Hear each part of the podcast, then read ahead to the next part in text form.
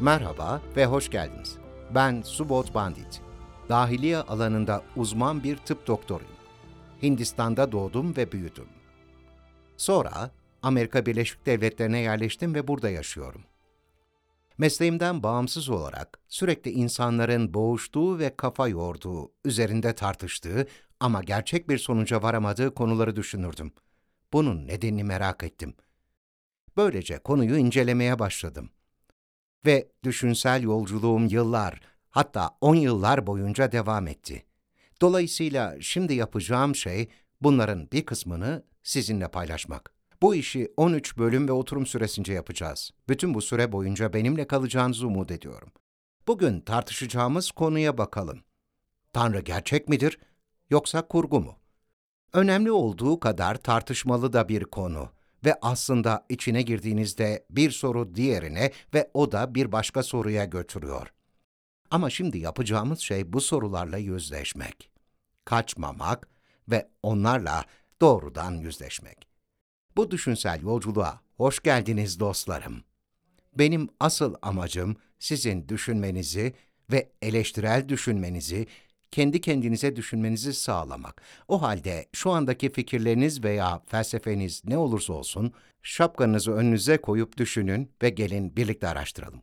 Bu tartışmaların hiçbir zaman tatmin edici bir sonuca varamamasının ana nedenlerinden biri, iyi bir başlangıç yapılmamasıdır. Bununla neyi kastediyorum?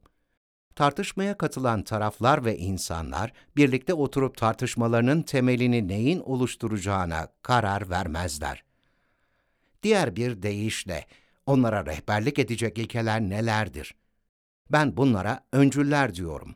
Herkesin aynı oyunu oynaması için öncüllerin müzakereden önce belirlenmesi gerekir. Aksi takdirde bunlar belirlenmemişse bir temel yok demektir. O zaman da hepimiz ayrı telden çalıyoruz, müşterek bir hareket olmuyor ve belki farklı bir oyun oynuyoruz. Dolayısıyla ilk görevimiz öncülleri belirlemektir. Ve bu yüzden ilk bölümümüz öncüller üzerine. Ve burada başlangıç noktasından başlıyoruz. Mevcut konumumuz nedir? Üç olası konum vardır. Birincisi, inanmayan bir sorgulayıcının tavrı, inanan bir sorgulayıcının tavrı ve tarafsız bir sorgulayıcının tavrı. Bu kişilerin hepsinin sorgulayıcı olduğuna dikkat edin. Aslında siz ve ben içimizde bu üç yaklaşımı da barındırıyoruz. Ve hepsi de sorgulayıcı yaklaşımlar olduğu için birinden diğerine o kadar yumuşak bir şekilde geçebiliriz ki değişimin farkına bile varmayız. Dolayısıyla masaya tek bir tavırla oturabiliriz ve aslında o sırada kullandığımızın o olduğunu bilmeyiz. Bu nedenle o noktada gerçekten ne yaptığımızın farkında olmayabiliriz. Peki bu sözlerle ne demek istiyoruz? İşte bazı betimlemeler. İnanmayan yaklaşım, esaslı bir araştırma yapmadan açıklamayı reddeder. İnanan yaklaşım, kabul eder, herhangi bir araştırma yapmadan inanır. Sorgulayan tutumsa başlangıçta ne kabul eder ne de reddeder. Soruşturma bitene kadar bir karara varmaz. İşte diğer üçü. İnanmayan yaklaşım sorulara odaklanır ve bütün haklı kanıtları göz ardı eder. İnanan yaklaşım kanıtlara odaklanacak, tüm büyük sorunları göz ardı edecektir. Oysa sorgulayıcı yaklaşım kanıt ağırlığına odaklanır. Ve yapabileceği tek şey budur. Bu dünyada gerçekten nihai kanıtlara sahip olamayacağınızı biliyor musunuz? Bununla birlikte sahip olabileceğimiz şey kanıt ağırlığıdır. Şimdi siz ve ben inanan veya inanmayan bir tutum içinde sorgulayabilir ve adil olduğumuzu düşünebiliriz. Çünkü bu bir sorgulamadır. Ama bu gerçek. Hakiki bir sorgulama değildir. Çünkü çoğumuz ne zaman bu konunun ayrıntısına girsek, önceden var olan görüşümüzü destekleyecek kanıtları aramak isteriz. Buna onaylama önyargısı denir. Ve işte tanımı. Kanıtları önceden var olan inançları destekleyecek şekilde hatırlama, seçme veya yorumlama eğilimidir. Şimdi, dünyada kaç kişinin ön yargılı olduğunu düşünüyorsunuz? Herkes, siz, ben, dünya üzerindeki herkes aslında ön yargılı. Eğer hepimiz ön yargılıysak kimseye ön yargılı demeyin. Kimse de sizi ön yargılı bulmasın. Asıl zorluk soruşturan bir sorgulayıcı veya tarafsız bir sorgulayıcı olmaktır. Öyleyse ön yargılarımızı bırakıp gerçekten tarafsız olmaya nasıl geçebiliriz? İlk iş onaylama ön yargısını ele almak ve onun hakkından gelmektir. Bunu şu şekilde yaparsınız. İşte bir iki husus. Birincisi, itiraf ederiz ve kabul ederiz. Siz ve ben ön yargılıyız. Bu bilgiyle ne yaparız? Bunun müzakereyi etkilemesine izin vermeme kararı alırız. Bunu kenara koyarız. Başka bir deyişle eski inançlarımızı ve kuşkularımızı bırakırız. Ama gerçekte bunu bir anda yapamayız.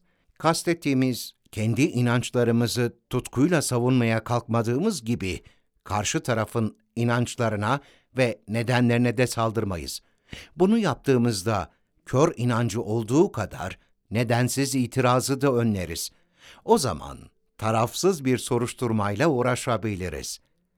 Tarafsız soruşturmayla neyi kastediyoruz? İşte bazı hususlar. Birincisi, tarafsız bir sorgulayıcı daima iki karşı teori üretir. Asla, sadece bir tane değil. Sadece bu tarafın artıları ve eksileri değil, hayır. İki karşı teori geliştirir ve sonra ikisine de bakar. Neden bunu istiyoruz? Varsayılan sonuçlar denilen şeyden kaçmak için. Peki varsayılanla neyi kastediyoruz? Size bir soru sorayım. İyi bir karar ne zaman kötü bir karardır? Ve kötü bir karar ne zaman iyi bir karardır? Oo, bu kulağa çelişkili geliyor diyeceksiniz. Ama gerçekten durun. Bunu cevaplamaya çalışmak oldukça aydınlatıcı olabilir. İşte iyi bir kararın kötü bir karar olmasının nedeni. Sizin ve benim karşı karşıya olduğumuz seçenekler iyi, daha iyi ve en iyiydi. Ama biz iyiyi seçtik. En iyi seçebilecekken iyiyi seçtik. Bu kötü bir karardır.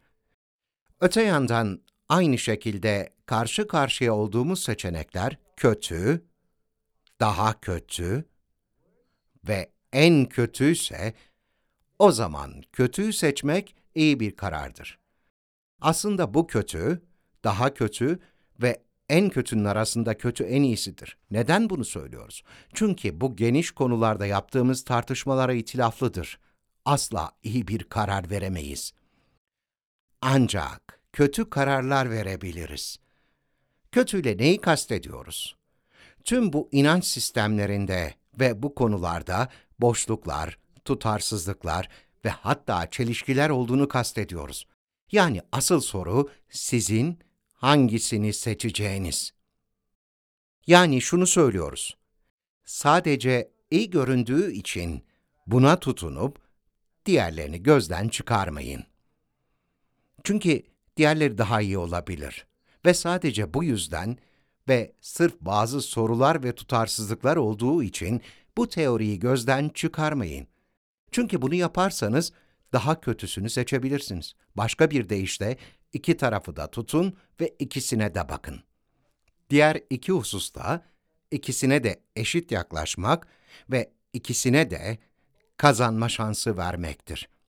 O zaman gerçek galibin kazandığından emin olabiliriz.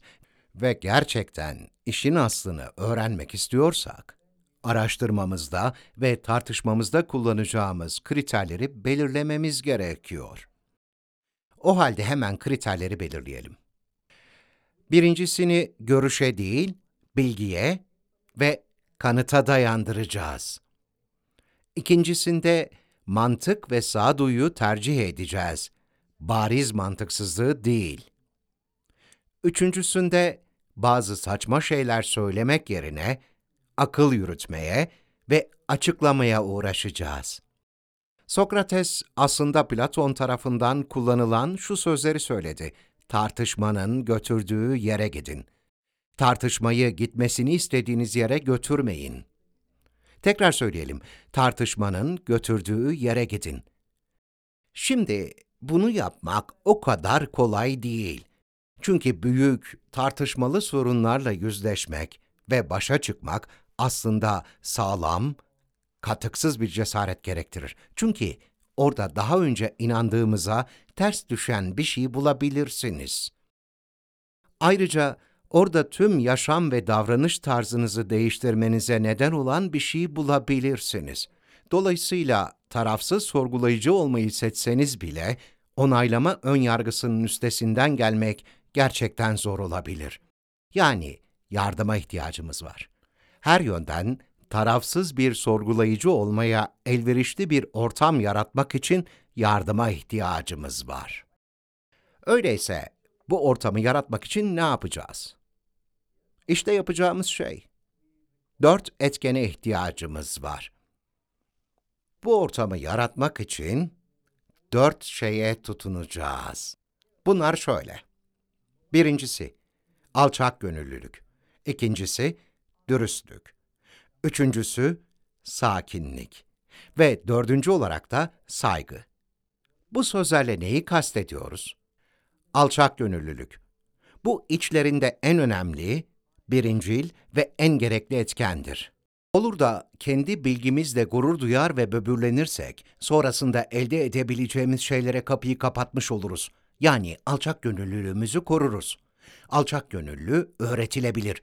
Öğrenme, tutum, evrenin genişliği ve ihtişamı ve içerdiği tüm öğrenmeye açık bir tutum içinde, evrenin genişliği, büyüklüğü ve içerdiği tüm bilgiler karşısında küçüklüğümüzü kabulleniriz. Bilgiler karşısında küçük durmak. Gerçekten ne kadar az şey biliyoruz. Bunun bizi alçak gönüllü yapması gerekir. Ayrıca yanımızda çok bilgili ve açıkça öğretme istekli bir insan varsa, alçak gönüllülükle o kişiden öğreniriz. Alçak gönüllülük birinci sıradadır. Dürüstlük. Tanımı şöyle. Bu övgü benim kendi eski duruşumu, konumumu yerle bir edebilecek olsa bile bir fikri veya argümanı kimin ortaya attığına bakmaksızın takdir etmeye hazır olmaktır. Oraya kendi adımı koyduğumu fark ettiniz mi? Subodh Pandit. Çünkü bu tanımı ben yaptım. Araştırmamı yaparken bu ilkeyi izledim. Diğer bir deyişle hak edene hakkını verin, hak etmeyenden övgüyü esirgeyin. Buna ne isim verdim biliyor musunuz? Ben buna vay canına etkeni dedim. Vay canına demelisin. Bir bilgi gerçekten etkileyici olduğunda ve sizi şaşırttığında vay canına demelisiniz. Hemen vay canına dersem övgüyü o olabilir ben değil diye düşünmeye başlamayın. Hayır gerçek dürüstlük bu olmazdı. Vay canına deyin. Vay canına demeye gerçekten istekli misiniz? Bunu yapmaya, takdir etmeye hazır mısınız? Hadi kontrol edelim. Bu şekilde tepki verip vermeyeceğimizi görmek için bir şey yapalım. Biliyorsunuz, pi sayısı 22 bölü 7 irrasyonel bir sayıdır. Gerçekten de 22 bölü 7'yi hesapladıysanız sonuç 3,142 diye başlar. Sonra düzensiz ve rastgele bir biçimde uzadıkça uzar. Bu sayılarda bir örüntü yoktur. Psikologlar bu seriyi hafıza testi olarak kullanalım dediler. Bir insan kaç rakamı ezberleyebilir ve söyleyebilir? Dünya rekorunun ne olduğunu biliyor musunuz? Çoğu insan buna bakmaz. O yüzden bilmeyebilirsiniz. Ben size söyleyeyim ama neden daha önce bir tahminde bulunmuyorsunuz? Dünya rekoru ne olabilir? Birkaç yıl önce bir Hintli, ardından bir Japon tarafından rekor kırıldı ve sanırım son olarak yine bir Hintliye geçti. Benim bildiğim son rekora göre pi'nin hiç hatasız 70 bin basamağı ezbere söylendi. Buna vay canına dediniz mi? Hakkını verdiniz mi? Verdiyseniz aynı şeyi düşünüyoruz. O zaman hak edildiğince takdir etmeye hazırız demektir. Peki ya sakinlik? Biliyorsunuz, öfke ve hiddet kendi mantıklı düşüncenizle ve sağlık değerlendirmenizle çarpışır.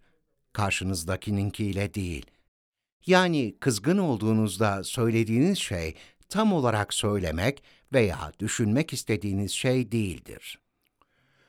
Bu 13 bölüm boyunca söyleyeceklerim arasında bazen size sarsıcı gelebilecek şeyler ifade edeceğim. Sinirlenmeyin. Üzülmeyin. Yapacağınız şey şu, sadece kendinize buna katılmıyorum deyin. Yani bunu ele alış şeklim, buna karşı sağlam bir argüman bulmaktır. Böylece benim argümanım, onun argümanını alt eder. Bunun gerçekten de benim başımın üstünde yeri var. O yüzden üzülmeyin. Benimkini alt edebilecek o gerçekten sağlam argümanı nasıl bulacaksınız? Sakinliğinizi koruyarak. Alçak gönüllülüğün ve dürüstlüğün sonucu olan sakinlik size ve bana da en iyi fırsatı sağlayacak. Güçlü bir taraf oluşturmak için o argümanları ortaya koymak belki galibiyeti getirecektir. Saygı konusunda ne düşünüyorsunuz? Saygı anlaşma değildir. Hayranlık değildir. Onu genellikle bunlarla eş anlamlı olarak kullanırız. Ancak gerçekte saygı yalnızca tepeden bakmadan ve dalga geçmeden başkalarına kendi soruşturmalarını yapma, kendi nihai kararlarını alma hakkını vermektir. Hayır, onların itibarını her zaman koruruz. Ve karşılıklı saygı adına onlardan da bizim onurumuzu korumalarını bekleriz. O halde bu dördünün olduğu bir ortam yaratmalıyız. Alçak gönüllülük, dürüstlük, sakinlik, saygı. Şimdi bunlarla birlikte büyük soruya geliyoruz. Ben buna büyük bölünme diyorum. A. Ateizm. Tanrı'nın var olmadığını ve uydurma olduğunu söyler. B. İnanan taraf. Tanrı'nın var olduğunu ve gerçek olduğunu söyler. Şimdi buna girişmeden önce bazı insanların sorduğu bir soru var. Soru şu: Tanrı'ya ve onun varlığına ihtiyacımız var mı? Neden soruyu tamamen dışarıda bırakmıyoruz? Nasıl bir fark yaratıyor? Nasıl bir fark yaratıyor? Bunun cevabının iki yönlü olabileceğini biliyor musunuz? Birinci olarak hiçbir fark yaratmıyor.